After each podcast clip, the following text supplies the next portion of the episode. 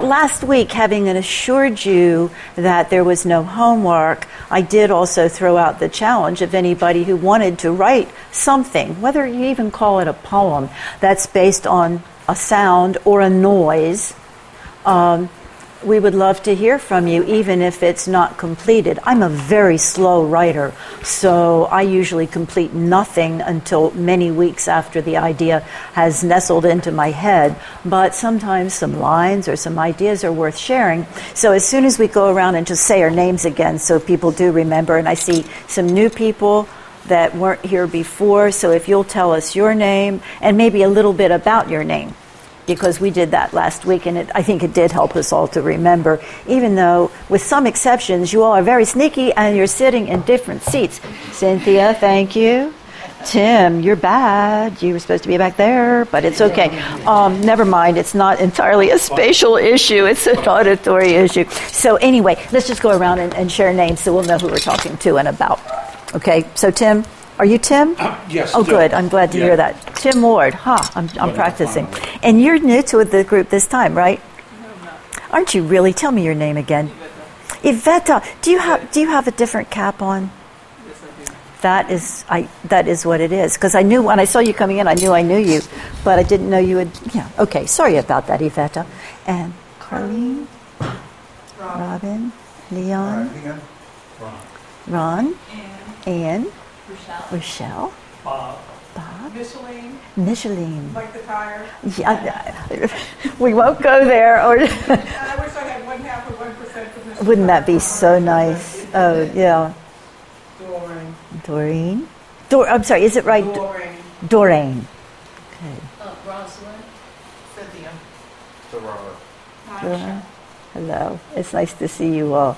And you know, I think I had your name up wrong on the board the other time, didn't I? Did I have it spelled wrong? There was one person back there. And Rosalind, you didn't tell us about you. oh, oh, you wanted to hear? Yeah, no, just just just let us know who you are.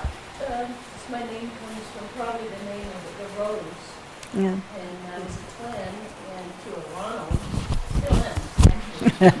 Yeah. It's just the other, that rose is and I guess I'm missing for him, but that's what happens with twins sometimes. Yeah. right? So we'll, uh, we'll Yeah. meet up again. Um,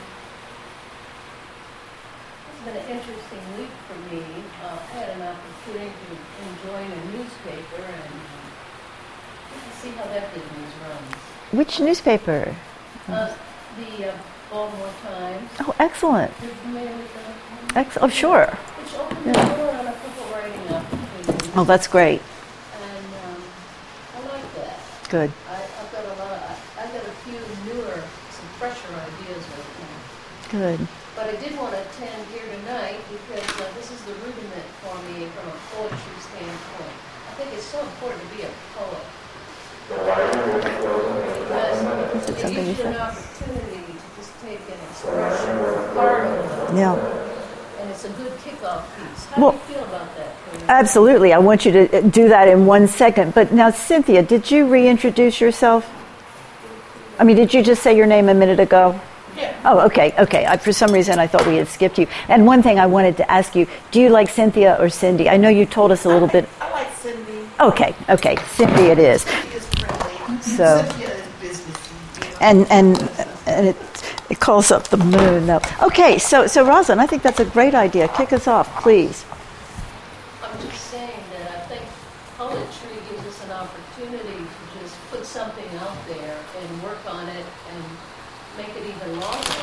Um, if you have the time to do that. And to work with it and give a different viewpoint, um, to make it more interesting. You can Yeah. add to a poem. And, and it could become a, a writing, can it Right. Absolutely. And as some of you I know have experienced, if you have a small poem that you've worked with, but the theme fascinates you, you can take that poem and leave it intact and make a piece of fiction out of it, or make an essay out of it, or, or make something else out of it. Because anybody who writes knows that life is short and you have to piggyback. You know, you have to take the same thing and make, diff- you know, use the ingredients for, for all different things. Good. So, so give us your. Attended The, well, actually, from last week, I kicked off a couple more poems from being here. We got into the alliteration of Yeah. sounds. Yeah. I really like that. Um, So let's hear. well, I threw a little something together, uh, just to start it off, maybe. Thank um, you.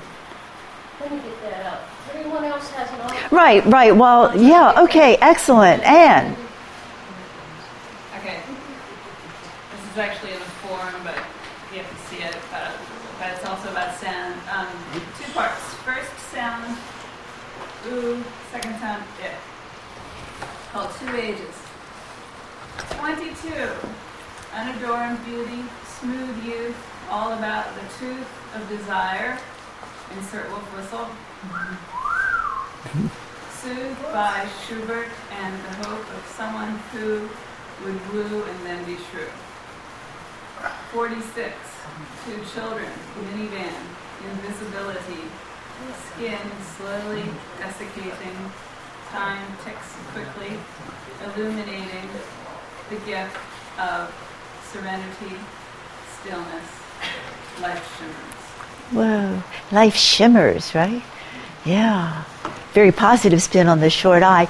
If you if you heard what, what Anne was saying before, it's the, the one sound was ooh, not ew, but ooh, and the other sound was the short I. And if anybody had a chance to look at that excessively voluminous multi-page thing that Pratt so kindly uh, ran off for me last week, um, for us last week, there was that little bit in the somewhere in the middle about the actual frequency of certain vowels of the vowel sounds, with the O sounds being the, the, the lowest, the bass voice, and the the I sounds being the highest voice, the sopranos, and the short I is sort of like the descant and soprano, and um, and you played with that beautifully. Wow. But you know, it's nice shimmer. We we think that sounds have an intrinsic meaning, but they really don't because shimmer has that short I, and it's yeah, and and so does desiccated. Yeah, so nice, nice. Are you finished with that, or are you going to go further with it? Oh, am I going to work on it more? Uh huh. Just curious. I don't know. Um, I don't know. Well, I have a thought, Yeah. and I will throw it out to all of you, and that is that Little Patuxent Review, which is one of the magazines that's represented on, at, on uh, Saturday at City Lit, they have theme issues now, and their current theme is time. It's just all you have to do is go online, look up LPR, Little Patuxent Review, and there you have it. And LPR, you know, editor LPR, I don't know. It's I almost have it in my head, but almost doesn't count with the uh, electronics. But yeah, you should really submit it because it's such a beautiful exercise in the sounds of time passing. So who else? And and by the way, Rosalind, have you found what you were looking for? Yeah. Okay, you're on. And it's interesting that you that you uh, were referring to the blues in that poem, which was you know had so many lovely things going on in it, but also um, like any other traditional form, like the sonnet and like blank verse. We'll be wor- we'll be playing with those a little bit tonight. I mean, it's a very traditional form with actual and like rap. It has very specific rules, and you work within them, or else it's not quite there. It's not just about being blue and talking about saxophones, is it? It's yeah. Is it relegated to different, a different age group, maybe? I don't know. Do you think so? I think we have our own hear, hearing. Yeah. Right? Yeah, I, I, I hope you're not saying that it's Pardon me, I was going asking out How totally. do you hear the blues? How do I hear it? Yeah. What kind of sounds do you get from it? A broad country. Um, Mexican-based. Yes, definitely. That's a huge question. I'd, I'd take some time for that one too. Thank you. Yeah, we want to hear more from that and the, whatever series it is. And if you haven't had a chance to look at it, a friend of Rosalind's and mine, Bari Shabazz, one of the poems in last week's voluminous packet is uh, a poem that deals with, it's not in blues form, but it deals with uh, Coltrane's music and, and is very, very emphatic about the way the sound works. And it's not all that far from blues the way it, the way it works. So I'd recommend that you take a look at that. Um, anybody else who ha- yes, and Tyrone, right? I wasn't here, um, last week, but I'm reading on the, um, the. Great. Um, I've been writing poetry for, for a while.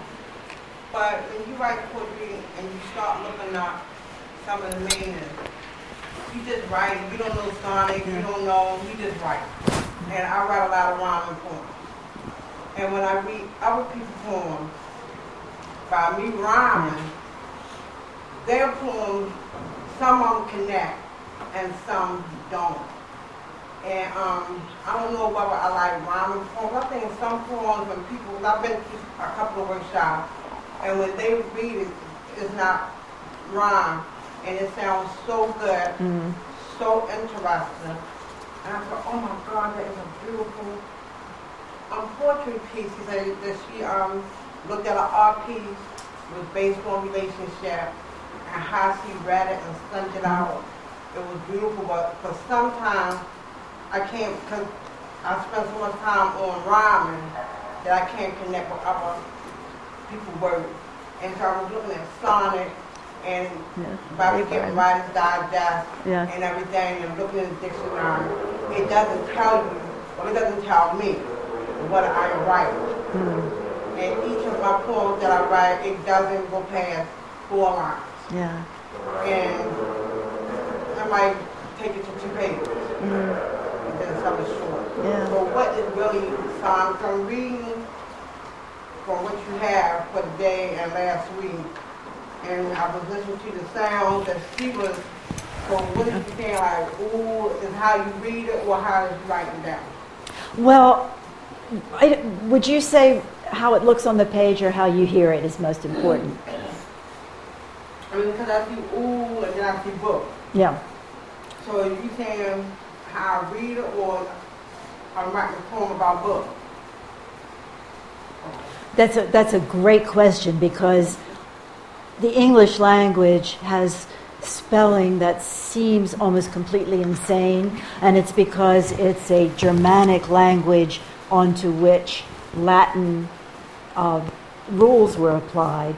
Plus, in 1066, something amazing happened. The Anglo Saxons, who spoke a Germanic language known as Old English, were conquered by the Norman French. And for a couple of hundred years, there really was no preserved or very little preserved writing. And when it came back to life, it had um, things like the OUGH thing, which used to have a noise and its own letter, the sonus Byron G.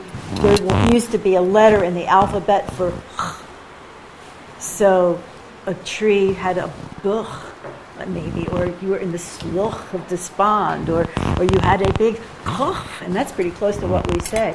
But that, that letter has disappeared, so now we just have this OUGH, like, what is up with that, you know? Um, and so the spelling makes no sense. So the other night, I was reading with you all out loud a poem with the oo sound in it and also the ew sound in it by Sylvia Plath. Now, she is from New England and then she went and lived in England.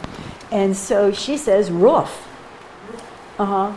Now, what, what a dog says to me is not woof, it's woof.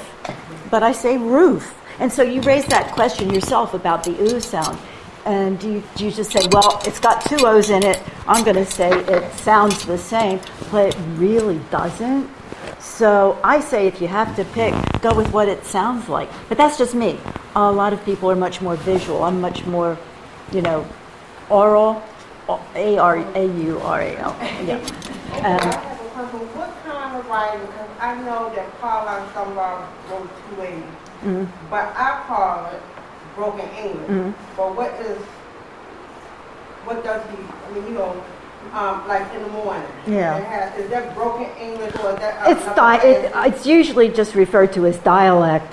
Oh, okay. And anybody who hears anybody laughing at the idea of, you know, um, what was, what was the, the word was made, it was an invented word, but it was very useful. And it was about um, African American dialect, Ebonics. Ebonics. But language scholars take that very seriously. It's, it's because it really is a dialect with very specific rules. And it's a dialect, and it's a dialect worth knowing. Because I've had students at Towson University say, when I go home to my family in such and such, they, and I'm an English major, I better not talk like an English major. I better assume my family's dialect if I'm going to communicate at all, which is very sensible. And at the same time, if you're going to be working in some business and industry where the so-called standard dialect is spoken, you need to know it. But you don't have to think it's the only thing. Well, It's just one dialect and another dialect. But I, I care a lot about noise, and I, I want to know about some other noises that people are hearing in their poems. And by the way, did you write something that you were going to read to us? Oh, I wrote poem, but I don't have nothing to do. Okay, we'll, co- we'll come back to you. And, and, and Cindy, I see your hand up. Um, I wrote a poem, I don't know how much noise it is, but it's noisy. Good. We're, we're all about noisy. Um, it's called Are You Done Yet? Mm. Are you done yet? Are you finished yet? No, I'm not done yet. She ducks and she dodges. Are you done yet? No, I'm not done yet. I keep hearing those words. Are you done yet? She cares, she cries because of the pressure on her head. Comb, comb, crack, crack, pulling that hair back, trying to give this child a beautiful crown. Crack, crack, crack, pulling those naps back. She cries, boo hoo.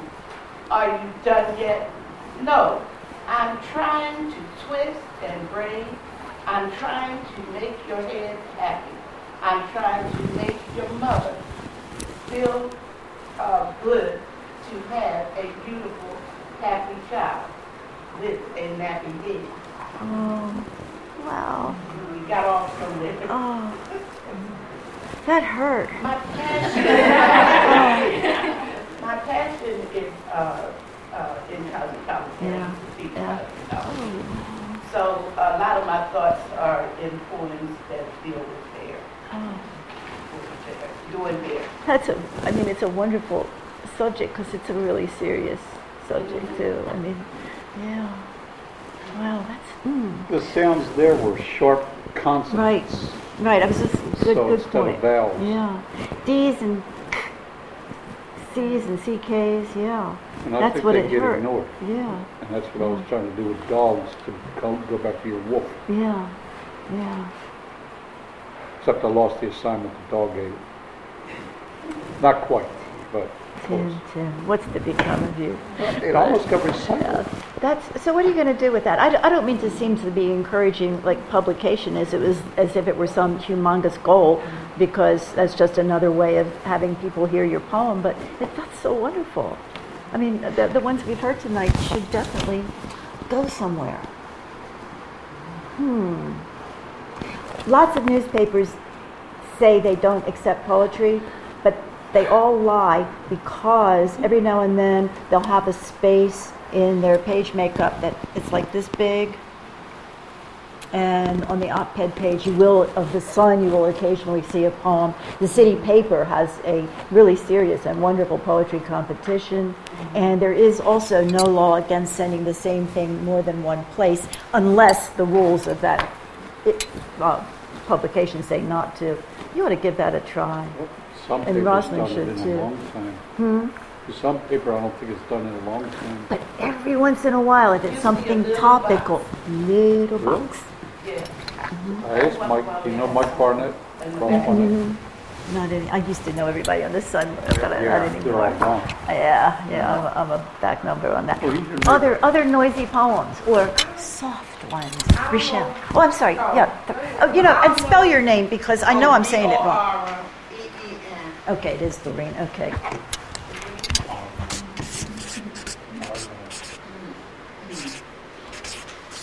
Okay. I thought I was uh, saying it all wrong. Yes, go ahead. What you were going to Um, say? I wrote one, um, it's call um, farm life. Mm. Look at the trees that's on a hill. The fence around them standing still. The grass is a pretty green. The boy with the chicks with a lot of dreams. The chicks is talking to the boy. Is that chick giving him joy? Look at this picture. What do you see? Is this chick saying, leave me be? The little boy standing still. She's just waiting until. But if the little boy look down, it's other chicks just gather around. Two chicks just looking at him. The chick says, where you been? That chick has a lot to say. The little boy don't look her way. The other chick looks straight. She's telling the little boy how she felt. Again, the boy don't say, oh well, I'm gonna let him be. The little boy wants to be free. But the last chick said, I don't care. Really, it's no big deal. I just never and make noise. But say that last line. Oh, wow. That's adorable. Say that last line again. I, I missed the last line. I just nibble and make noise. Yeah. Chicks are very noisy. You've had some experience with the noisiness oh, of yeah. chicks. When I was in Oh, elementary yeah. School, they make so much noise, big chicks. I Yeah. said, oh my God. But I, I really got this poem from a column book. I looked at the picture Yeah. and this is what That's, I, I that's a good way to go. But the chicks are for real, the baby chicks. Sure. And I haven't seen baby chicks since elementary. I just realized though, oh, I- who thought of, I never thought about this till this minute. The word chick sounds, if you say chick, chick, chick, chick, that's what they say. Right. Um, and they do say a I'm- lot. I'm writing for children. Yeah. I use the baby chick, but it sounds like an adult. I guess it's, I Yeah. guess it's a mixture. I don't know, but Yeah. I the baby chick. I didn't think about it as an adult thing. I just saw the baby chicks. And so I really started reading it. You did then it sounds something different. Are your kids gonna? I bet they will, because kids are so smart. They'll they'll hear those chicks and they'll understand the little boy, and he's gonna be quiet because the chicks are so noisy. But did you all pick up on the image that started the poem and the way it ended? The image wasn't of chicks before they got to the chicks. Did anybody else hear that? It was a wonderful connection. The tree, the trees were in cages, right? which you will certainly find in fields, so the cows you know, go against them and knock them down. But, but didn't at one point either the little boy or the chick say that he wanted to be free? Uh-huh. That's really interesting, and that's that's little boy wants to be free. yeah, yeah. chick is just- But even the tree is in a cage and as well. Yeah, Yeah. interesting. Good noises. And and there was a, a hand up over here, and it was, it was it was Rochelle. Yeah. Um, so I had a, a, a fun time this week, mostly playing in my head. The lines didn't get written until um, right Yeah. this evening.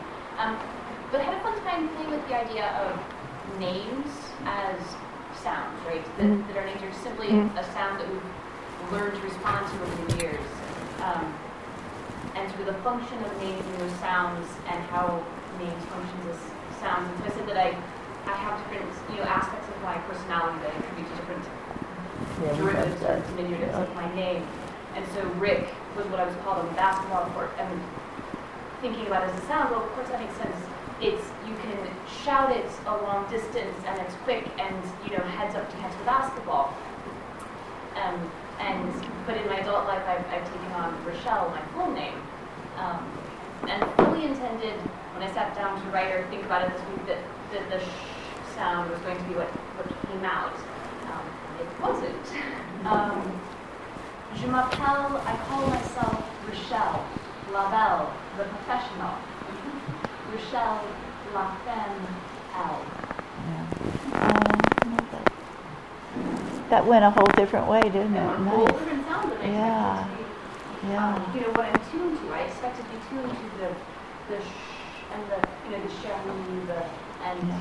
and when I wrote it out, that was not the sound. It was the bell, the L, the yeah, neat. And the female, yeah, really clever. Um, I think all everybody who writes knows that the best thing that happens when you're writing is it gets away from you.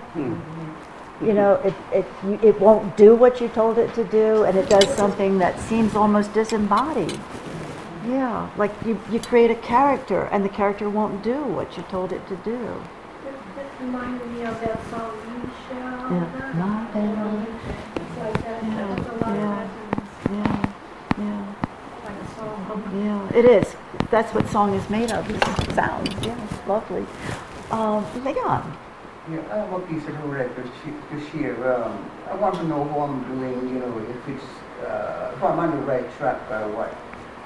Um, I would almost say there is no right track, but oh no, there's every track is right. There's no wrong track, but I do understand your concern. So, what do you, can we hear what you were thinking of on the No, the no, track? I have a piece of the road. I'm sorry. Say it again. I have one of road. Sure. Okay. It's in fact a, a change. And louder, because there's we're Yeah. getting a little Well, fan really competition. That, um, something that happened to me. Yeah. You know, that, you know, it's really telling us what took place with me. Good. A change. I was lost in despair. Am I? Should I? Did I wander in fears? I had fainted in my daily appearance. Then glorious every kingdom appears. My echoed voice, that is sounding trumpet, and sadness disappeared. No more sickness, no more pains. Indeed, I gave my words a praise. And then I knelt to the glo- glorious cross. Oh, the, oh, the glorious cross. A cross that awful sinful show. I hampered my feet in solid ground. Here, he mended my broken heart. The joy I felt will never depart. He sheltered me from distress. He opened doors of success. The change beyond the starry night. Mm. The change beyond the crimson clouds. Behold the sanctuary of my new name. Oh, change. The change that gave me life anew. My thoughts of emotion, my thoughts of promotion, my open arms to the creation of my own devotion. Beautiful change, victory change, sweet blessed change. Wow.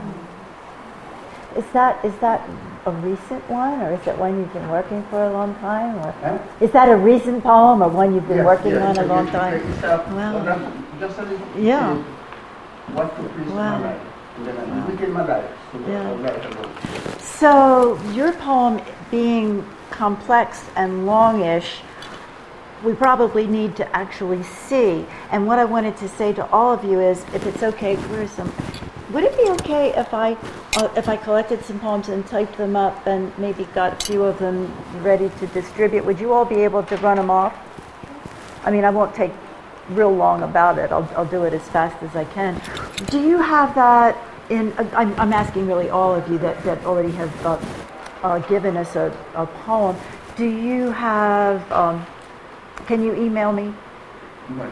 Can you can you send it to me as? Can, yeah. You want to because I haven't. Uh, Can, can you send it to me by email? It would just be quicker. No, uh, what I'm saying, if you want this copy. Yeah. Oh, sure. I, I, can do that. because I have I have this, one on. Sure, that's fine. But but do you do you also have it on on? Do you have it in a in a form where you could send it to me by email? I don't have that. Okay, no, that's fine. But um, I will definitely collect copies from anybody who um, can only submit that way. But if you are able to send it to me by email, and I'll put my email address back up here, uh, that would be great. It would just save time. You will? Oh, This is me.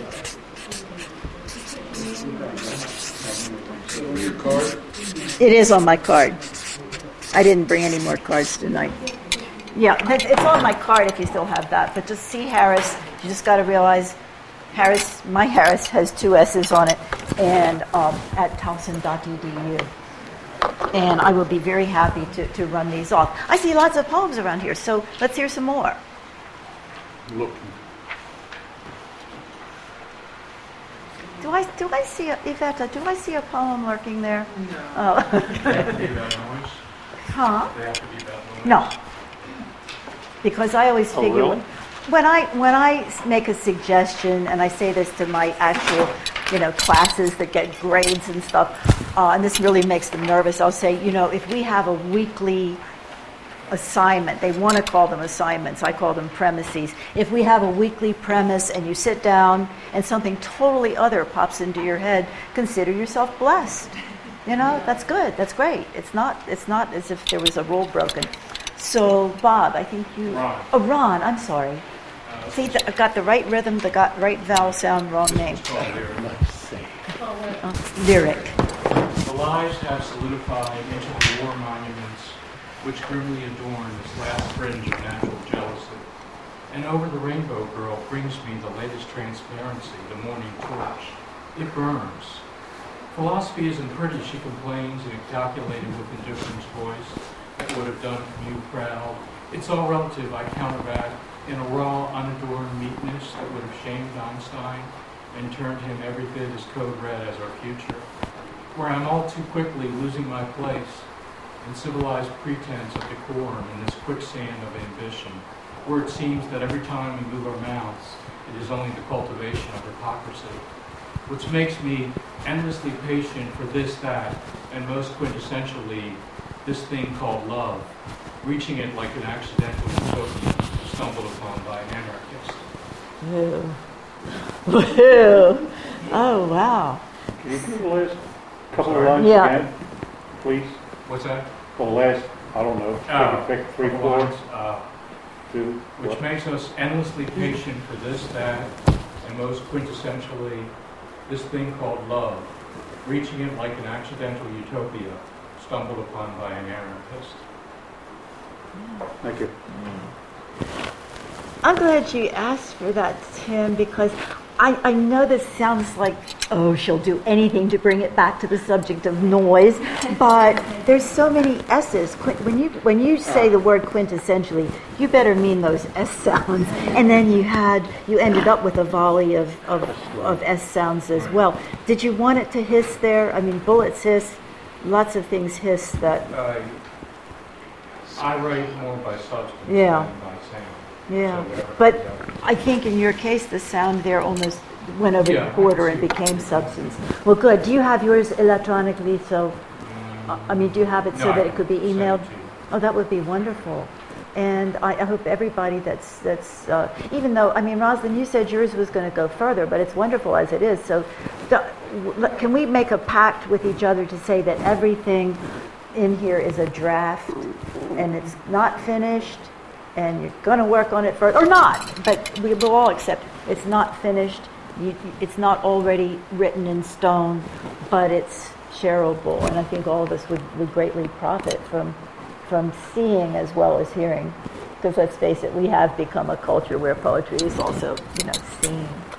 But I, is there anybody else who uh, has a, something that they'd like to? Oh, Carlene, I'm sorry.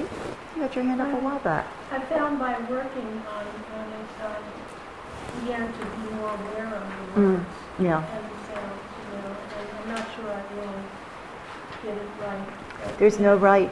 I mean, it's all right. I mean, There's you no wrong. Got that feeling of but it's called Easter eggs. Mm. Um, Soft, pretty colored eggs. Mm.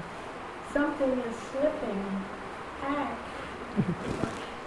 You know, Yeah. I, I didn't quite know how to do that. Now soft, pretty, cracked eggs with a new network spreading. Ooh. That, that's all I have. Yeah. I was trying to get across the fact that I had eggs that Yeah. I dropped. Right, and they're cracked, and then and then it's smooth again. Yeah. Well, Nice. then, the- then it has all these Yeah. Um, network Yeah. cracks and Yeah. after I dropped them. Nice.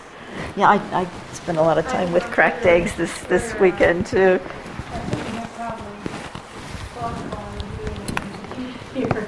Yeah, but, but a lot of our actual words are also based on onomatopoeia, which is, you know, words that sound like what they are, and crack and smack and all of those K, K words are.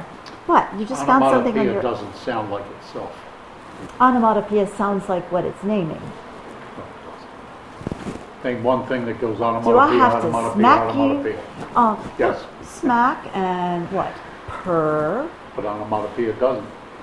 But onomatopoeia, that is onomatopoeia. Purr, smack, Onomatopoeia. crack. Oh, oh, you mean, I see. It doesn't Duh, I'm sorry, okay. Does it onomatopoeia? Huh? It does not. It just sounds like a lot of letters that when you're a little kid and you learn that word, you think, ooh, I am good. And everything I Oh. came up with was sibilant, so I didn't submit it to your studies. It's, it's the, it's the most noise, S's are the most noisy. So, okay, there is that great packet of stuff for tonight. And tonight is also about sound, but sound in a different way because it's sound where uh, traditionally rhythms and sounds have been kind of organized, just begging us to break those rules. Now, many of you in here, I, I am well aware, are very accomplished poets already. Um, and so, forgive me if I seem to be dumbing down a, a great complexity. But let's just think for a minute about that uh, term blank verse, which most people used to think just meant verse that either wasn't about anything or verse that didn't, I don't know, uh, where there were no rules at all. But actually, blank verse is otherwise known as good old Shakespearean iambic pentameter, and it has a very specific little set of rules. And um, the rules I can enunciate quite clearly and simply, as you I'm sure can too. Iambic pentameter means five sets of da dum, i.e., da dum, da dum, da dum, da dum, da dum. But is there anybody in here who's ever played an instrument or sung with a metronome? It's a it's a mechanical thing. They're they're kind of like pyramids, and they have a oh, they're they're so primitive, and they have a you know back forth back and forth, and and the music teacher can set it to different speeds, and then it goes click click click click. But anyway, anybody knows that the metronome is busy going dum dum dum dum dum, but you certainly do not thump out a note on every time it goes dum dum dum. I mean, it's just there in the background, and that's true of the dums, the, the dums of iambic pentameter.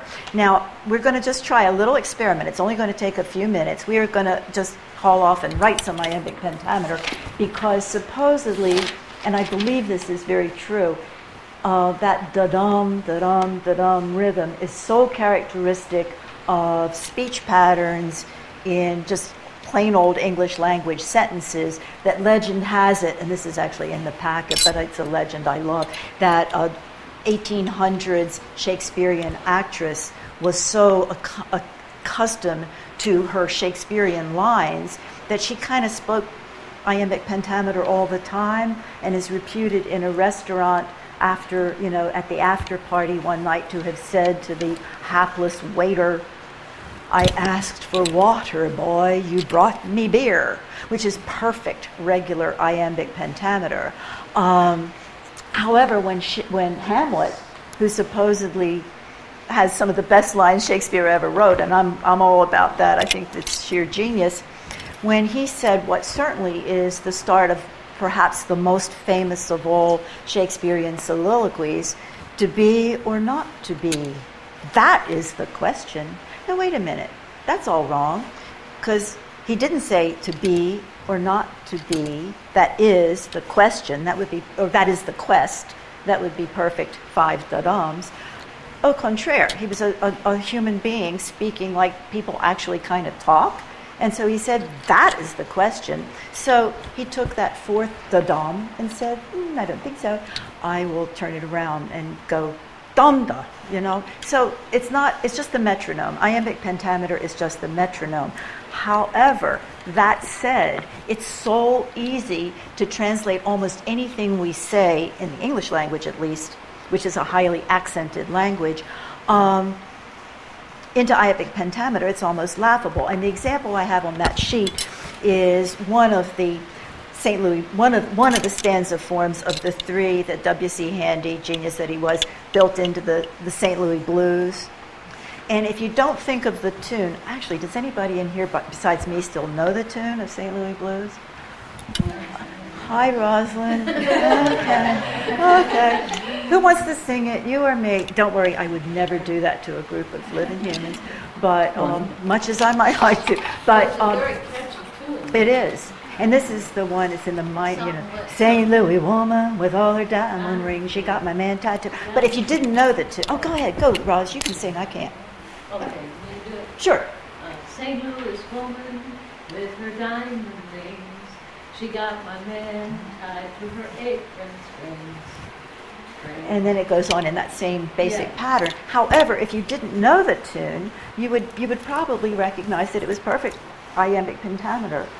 St. Louis woman with her diamond rings, she has my man tied to her apron strings. It, it, it, it's very easily translated into uh, iambic pentameter because it's a, a couple of lines of something that a person might conceivably actually say. They might not rhyme, but they might actually say it. Saint Louis woman with her diamond rings. Perfect iambic pentameter. Now, not that we want it sung that way, that would certainly destroy it entirely, but um, my point is only that so much of the things we utter in kind of a regular way do fit at least that da dum da dum pattern. Not necessarily five, but five's a nice number. Whatever. But um, what I'd like you to do just for the heck of it right now, and believe me, nobody's going to be constrained to suddenly convert to writing iambic pentameter. No. But just for the fun of it, because it's going to be part of another thing we're going to do tonight, see if you can just write maybe two lines. They don't have to be poetry at all. Just two lines that are basically da dum, da dum, da dum, da dum, da dum. And if one of those isn't quite da dum, hey, Shakespeare could do it, we could do it. Okay? I'm going to do it too for a minute. And then I'll get some of these from you. Um, here's what I mean. Okay, here's.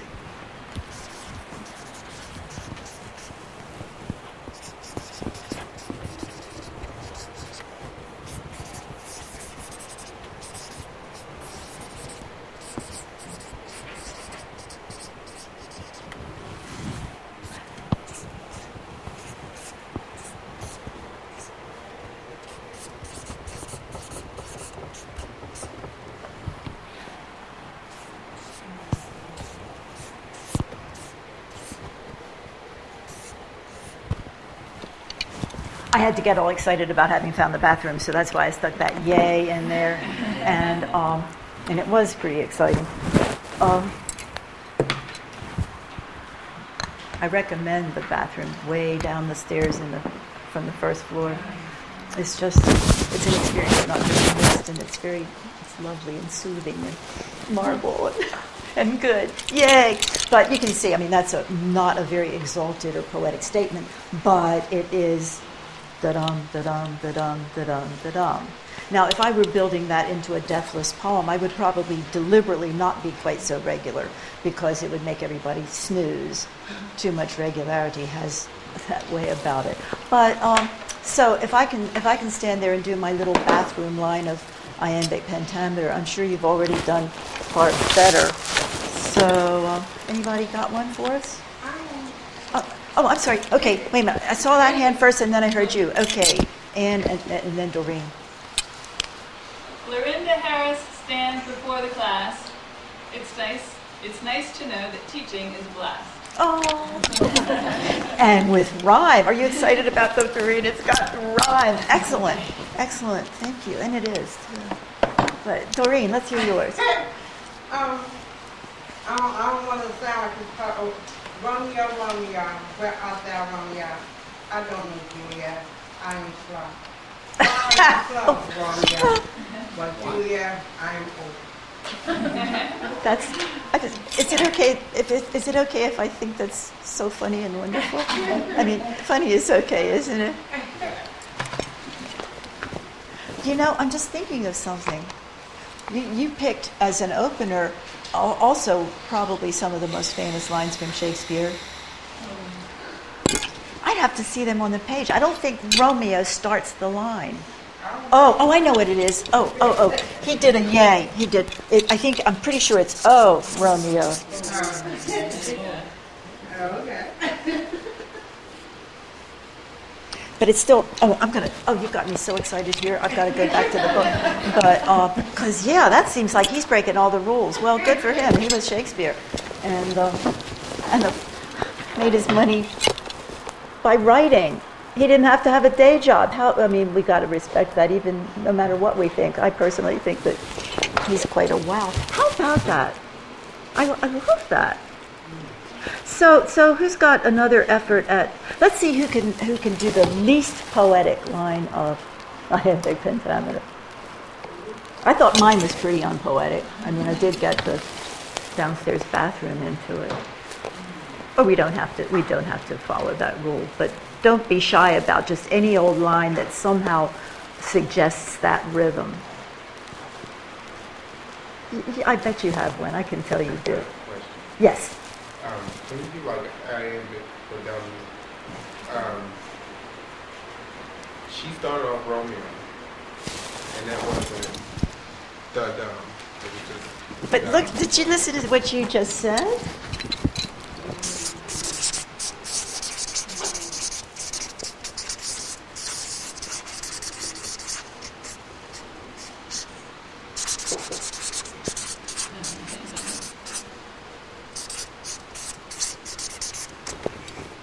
She thought of Romeo. It was not the dumb. That's, almost, that's an almost perfect iambic pentameter line all by itself. You know, I don't know. I, you know, it's funny. That passage is really going to drive me crazy until I can get back and, and you know really look at it and, and go through it with my little pencil clicking off the, the accents. But that that really fascinates me. Yeah. Um, and you added the uh for the the. Uh huh. How do you um know when you're doing it right and you're not? I'll tell you what it is. Think of each. I mean, this is just uh, this is just a quickie oversimplification, but think of a series of little cells.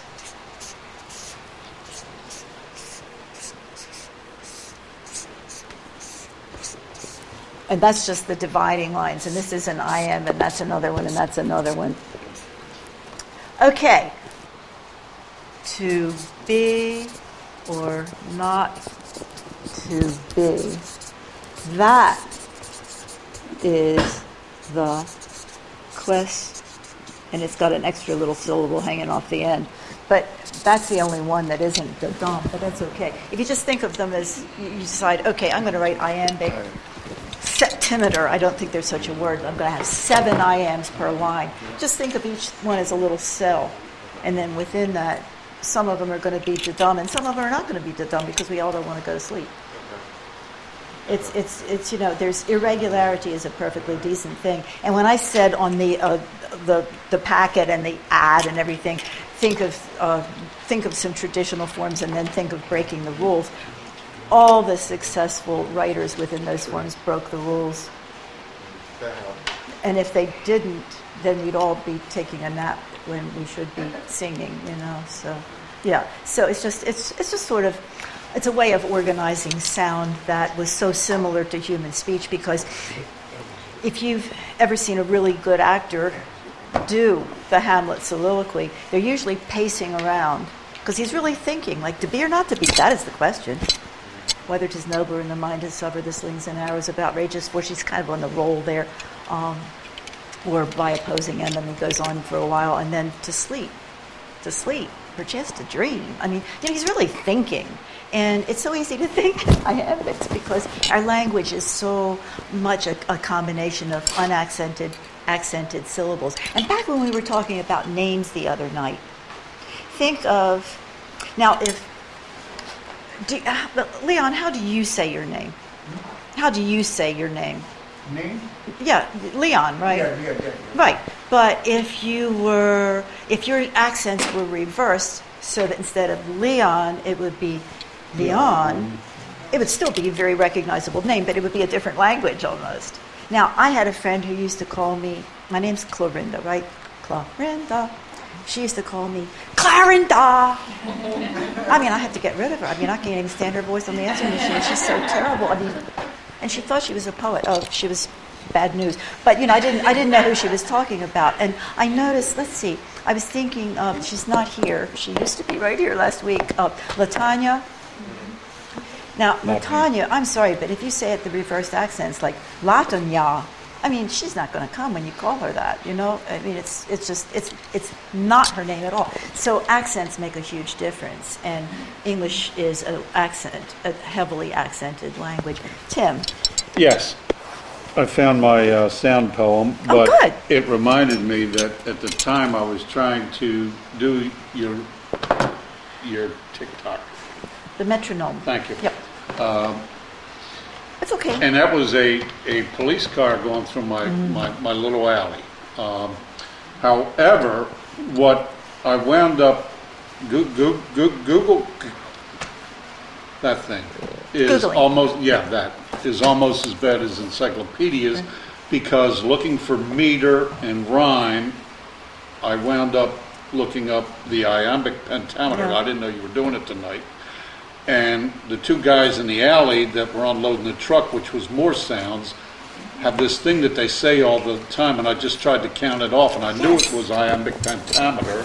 Well, let's and it. it was I got to go yo later bro. No, wait a minute. I got uh, it's ten. I got because I counted it, Yeah. and then I and I missed the bus. I was counting it. I That's got good. That's to poetry, go yeah. yo back later bro man. And I just looked at and, and looked at him and, and waved and said thanks. Got my homework uh, if I yeah, need it. yeah. Uh, Oh, wow. you know, he, he looked at. He had no idea what I said. He just waved back. So yeah, so it's ten the syllables. Yeah, yeah. Iambic pentameter and ten syllable lines are not always the same, the but backbone. but yeah. Oh wow. If you if you eavesdrop around the world, the world that you're actually in every day, it, I mean, the poetry of people is unbelievable, and the sounds are fantastic. And there was a volley of hands back there, and I ignored them all shout. Well, I, I do need some, um, I, I am for dummies. Um, and, um, how, how to think in iambic meter without falling into monosyllables or, or bisyllables. Mm-hmm. Right. How we become multisyllabic in meter. Um, I think just to, to just listen to the way the words sound. And I'm going to try to think of some really long words that are also kind of iambic. Um, and by the way, the, the nice thing about trying to work within form a little bit is that it sometimes does make you do stuff you didn't mean to do and it actually works. Like I threw that yay on for finding the bathroom, but that was required by needed another stressed syllable and I could have done it a different way. I could have run on the line. I, what? I went downstairs to find the bathroom, which was way inside the inner sanctum of the library. You know, I mean, I'm not going to try to go on there, Marie, but um, but you know, I could have done it a different way. But it does kind of push you around just enough to make you have to make some decisions that were not entirely programmed into your head, which I think is a good thing, not a bad thing.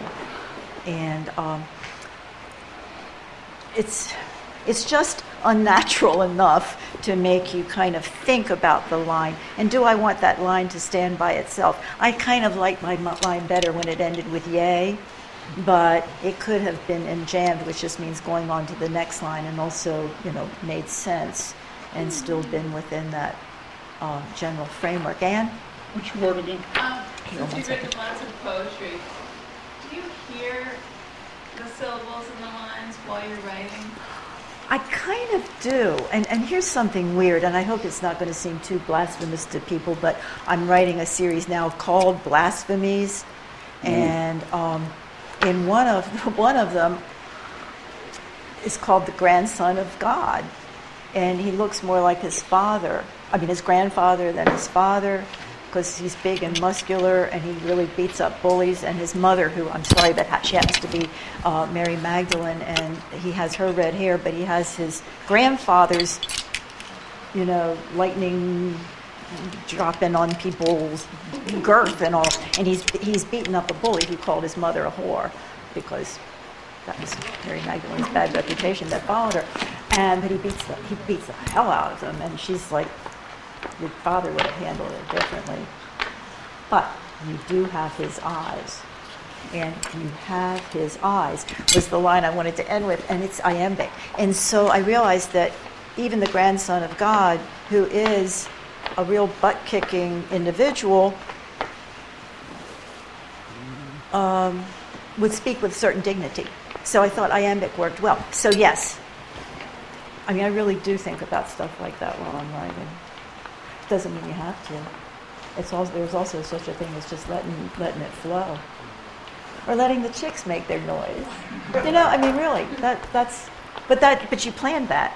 I mean, you didn't just say, I'm going to write a poem and just see what animal wanders in. Yeah, no, I mean, it's all built around the chicks and their sound and their cluster and all. So here's what we're going to do, just to be um, somewhat deranged, and I think we have we have just enough time to do that. Right this minute, we are going to write a sort of a sonnet. Now, if we had more time, we'd all agree on a rhyme scheme and we'd all use the same rhyme words and we'd all end up with totally different sonnets, but we don't have that much time. So, what we're going to do is, and this is also on that sheet, I have a rather contrarian view of what makes a sonnet a sonnet. And it goes back to the original word sonnet, which just meant little song. So, sonnets are short Sonnets tend to have lines that are pretty much the same length as each other. And the most important thing of all, in my view, is that they all, at some point toward the middle of the poem, take a very significant turn. In poet speak, it's a volta. Volta, V O L T A. I have to tell you that I learned that word last year when I was putting together. I have this is not a sales pitch, I, but I can't give it away either because uh, Moira Egan and I uh, edited a collection of sonnets called Hot Sonnets, and they actually follow the rules pretty quickly. They're 20th and 21st century erotic sonnets. They are truly hot. This book is actually just toasting my fingers. But we were trying to prove a point, which was that the sonnet still lives. But one of the things both of us noticed is that it's not all about the rhyme scheme, although you're welcome to rhyme if, it, if you're in the mood. It's not about it's not even necessarily about 14 lines, though most sonnets are 14 lines. It's about having a certain look, which is that the, the lines are all about the same length. But the big thing is, after maybe line eight or nine, the thought kind of takes a turn, kind of looks at something the other way, another way. And I'm going to be quiet in a minute so that you just try writing a few lines toward a poem that you may write later when we have time to actually, when you have time to work on it further. A short poem, right, let's, let's, let's abide by one of the rules 14 lines, whose lines are all about the same length. If you want to get ambitious, make the lines iambic, pentameter. They used to always be like that, but they don't have to be. That's not what makes a sonnet a sonnet. A sonnet is a little song that, in a very small space, gives you more than one look at the same thing. And if you will turn to see what I mean, if you will turn to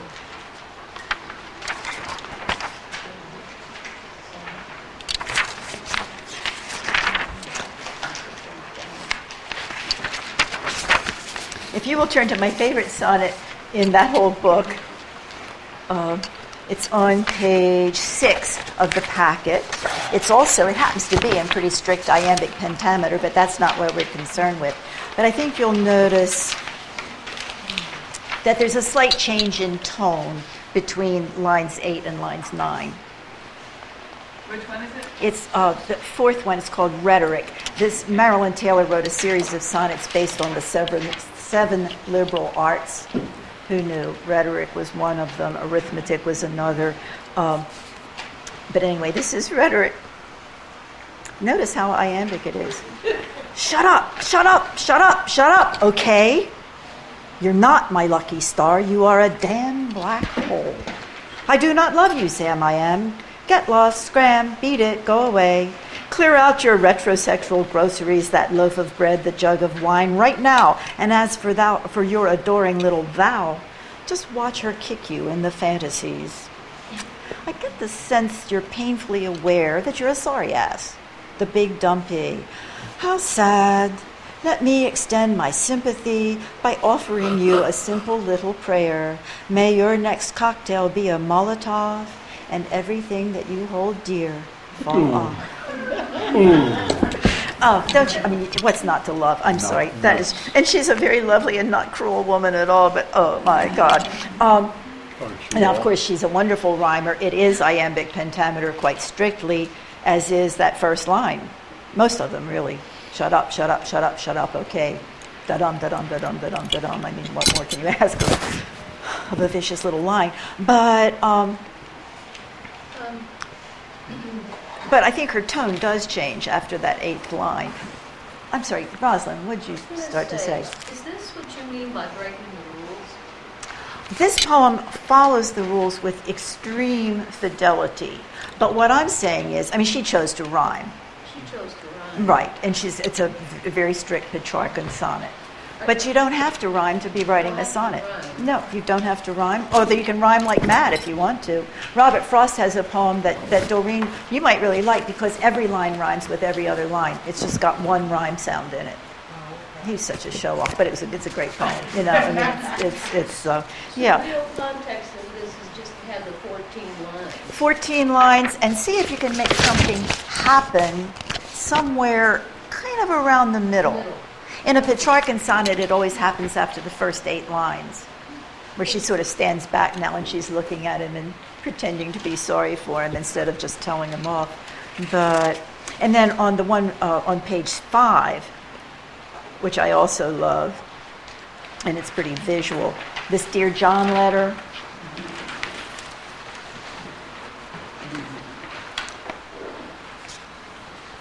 where you know the, the, the whole first 12 lines she has crossed out because she was starting to write a, a letter to her beloved calling him bluebeard and frankenstein and don quixote. And then she crosses out everything but the last two lines. Dear john this isn't working. You know why. Go buy yourself a blow-up doll. Goodbye. And I think these poems also illustrate that you can write in a fairly strict meter and not be um, sounding like nobody ever said those things. But her something that happens, there's a little something as she changes the epithets she's calling him, but the big change is the two lines she has decided not to cross out. The simple, pure statement of get lost. Um, This is, this, as is the other one with italics, Mm-hmm. concrete poetry? Mm, No. Not really, because they don't look like the thing they're talking about. And with some of these poems, you don't want a poem that looks like Oh, it the thing it's talking like about. it's Yeah, concrete poetry, like I, I did a bad job of it because I'm not a typographer with a magic gotcha. marker. But that apple, you know, the apple poem with the worm in it, I mean, it's shaped like an apple and set by a good typesetter. It kind of But looks like an apple. so that everyone knows what's crossed out and what's italicized? You know what? This this violates my cardinal rule. I don't think you can read this poem aloud fully. I mean, you can read it out loud, and it's funny as all get out. But the, the, the big punchline is the fact that everything but the last line is crossed out, and you kind of have to see that. So forgive me for loving a poem that, that violates the rule about about sound. Huh? The italics on uh, the rhetoric, You know. I, I hope I did those italics. I wish Akko was here. He could tell me whether I performed the italics or not. I tried to read it so that it sounded like I was using a different Voice. voice. And I think, oh my God, that's my phone, I think. It's my ring. Oh well. It'll Um, stop. It'll stop eventually. But she's just simply setting off the fact that that's she's quoting her own prayer for him. So anyway, here's what let's do. Right now, before time runs out, and we've got, hey, five minutes, good for a sonnet, not good for Paradise Lost. Um, see if you can just jot down some ideas toward a short poem that's going to work toward kind of an important change somewhere near the middle.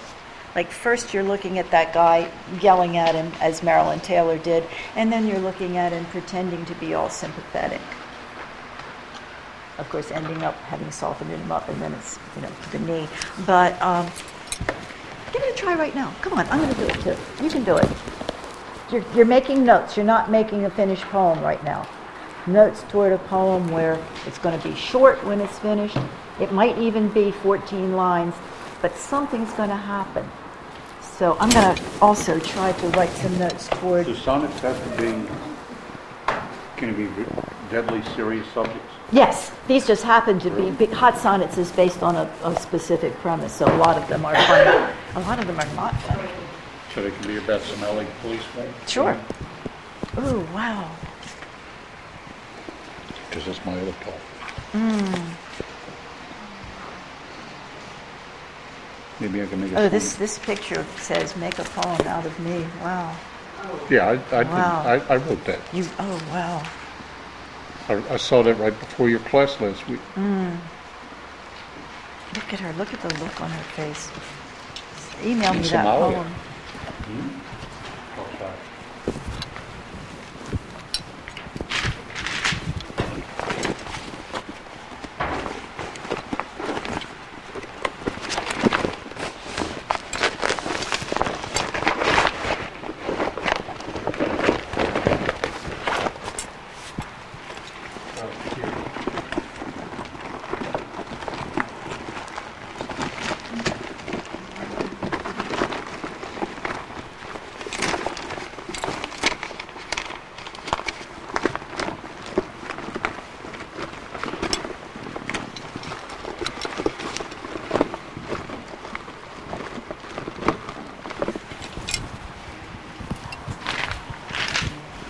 You don't have to have an writing piece of equipment, do you? I was in one of the pens I stole last week. oh no, yeah, I stole this one from my brother. I love this. Uh, well, there was a Ricky Gervais had a long diatribe trying to intimidate him, and Wow. that was just Charles's rejoinder. So I wrote down the day so you could look it up. I loved it. Can I keep it? Yes, Oh, that's why I okay, wrote it thank down. So you can go online and look it up. if you like. But you said last week you were going to do sonnets. I think you did.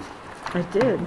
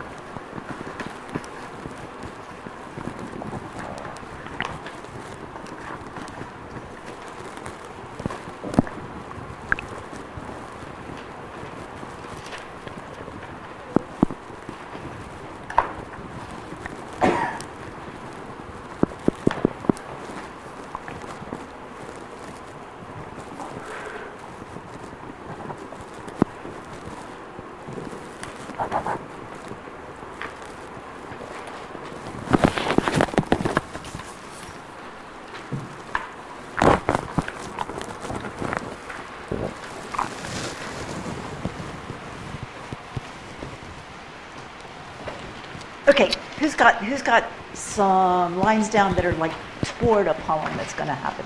Anybody? Yes, I can see you do. And yes, I can see you do. Okay, you you okay?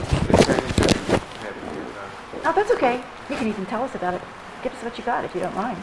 But we know we know it's not going to be finished, right? Okay. Right. Okay. Crying again, here, trying to win.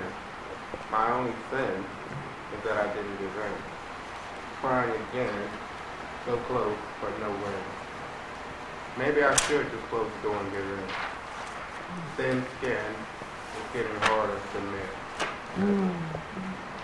Yeah. Turn off the fan just for the duration of the meeting. Yeah, because we've only got a couple minutes anyway. Sure, that's a good idea. I hadn't even thought about that. Although I, I was grateful not to be quite as hot as last week. But okay, so you've got a wonderful bunch of sound effects going there too. Do you do you do you feel like going on with it? I don't mean right now, but I mean, do you Yeah, feel like yeah. going with it? What's do you have an idea of where the direction is going to be? No. I hope it's not a little bit more Yeah. dark up there. Yeah, because the sound is taking you somewhere, but also it's it's Sad. it's at yeah yeah yeah. kind of morbid. a coffin doesn't wait to eat a meal or place an order, send back silverware. It takes as given and eats where standing. The hair's no bother, no food is demanding. A coffin tastes death without despair. Each bite is savored with equal zeal. Wow. Where's that going to go next? That's such a powerful image. I mean, a powerful metaphor, isn't it?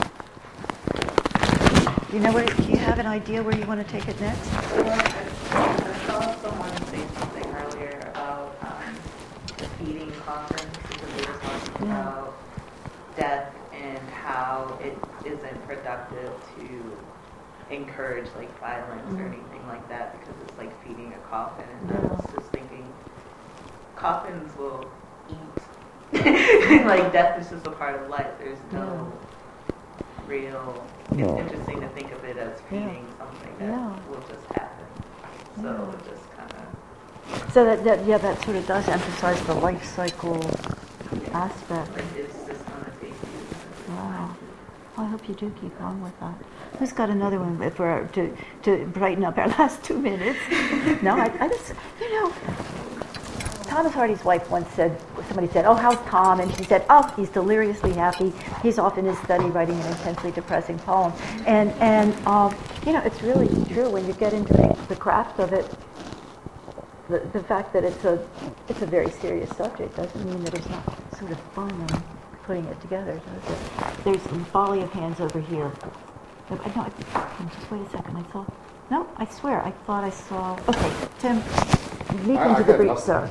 But well, then, then I'm going to read this thing. This is a parting thought on sonnets. I hope I'll see more of these next Oh, week, well. and don't and consider emailing them to me. This is a quotation from Sunday's Sunday, April the eighth version. I mean, uh, Yeah, there's The a Good TV show, Wife. The Good Wife, and, it's a great, uh, po- a great sentence about a sonnet. and I, I tried to recap, I, I pretty much got this word for word. Um, Two lawyers arguing, our, our own beloved Josh Charles of Baltimore. I love that guy. And uh, he's ar- arguing with an English barrister who is oh so proper in giving him the, how do you do it, the la di da di da di da di da, and going on and on and intimidating him. And the good old American Yank looks him dead in the eye, steps closer and says, here's some advice. When you're trying to intimidate someone, don't use so many words. Intimidation is not a sonnet. And I thought, Yes. I'm not going to say But that's that a what I plug for the I sonnet. yeah. Yeah, because sonnets are short. Sonnets don't mess around. You, they don't give you enough uh, space to mess uh, around. You can. You just have to get right to the central image and, and those wonderful sounds that you were making. And Leon, you, You had your hand this, up. I've got it on my phone, maybe I'll make a sonnet out of that. Another quick thought that came to my mind, I just jot it down. Sure. Uh, I ran down the street, like 13 feet, got covered with a white sheet. White sheet, white sheet. Over there was a lady Her dress is very neat. Oh, wow. And that just popped into your head? Huh? Where did that white sheet come from? Just Yeah, because. it- Wow. Keep going. And, and, and just, did everybody notice that it was a very, very judicious use of repetition there? Because repetition is, is, I think, one of the. Repetition doesn't mean you're being repetitious. It means that you've got a lot of emphasis going. Nice. Okay, so as we all know, there's no such thing as homework in a workshop like this, but any, I urge anybody who feels like it to email me uh, a poem from last time because some of them, like Leon's yours is a perfect example. It's it's a complex poem, and I think we'd really get a lot out of seeing it. But it's true of all of them. I think I could hear the blues in Rosalind's even clearer if I saw the poem, and I want to, you know, see the chicks. And and um, there were some really short ones. Short poems go by very quickly, and I think we we need to see those too. Do that if you feel like it. There's my email address. Um, if you feel like it. If there's somebody who has absolutely no email access, that's fine. You can just hand it to me right now if you feel like it. Again, I'm not I'm not going to nag, but if you do, I'll get my uh, fingers going on it, and it'll be fine. And then for next week, if you, I hope some of you will get inspired. I'm inspired listening to them, so I hope some of you will get inspired to go further with your sonnet, bearing in mind that the word sonnet just means little song and let's just decide all right, there's one of the traditional rules that has developed later, actually 14 lines. So see if you can come up with 14 lines where something kind of happens somewhere near the middle. A little change that takes the reader by surprise. Last week, we caused the entire staff of the Enoch Pratt Library to work unpaid overtime because we didn't get out in time. So we're going to kind of like make a beeline for out of here. And I, I'm very responsive to emails, so if you have questions or anything, I will answer you. Okay? And if anybody wants to give me a poem right now because you don't have email access, that's okay. But cutting and pasting really would be easier. Okay?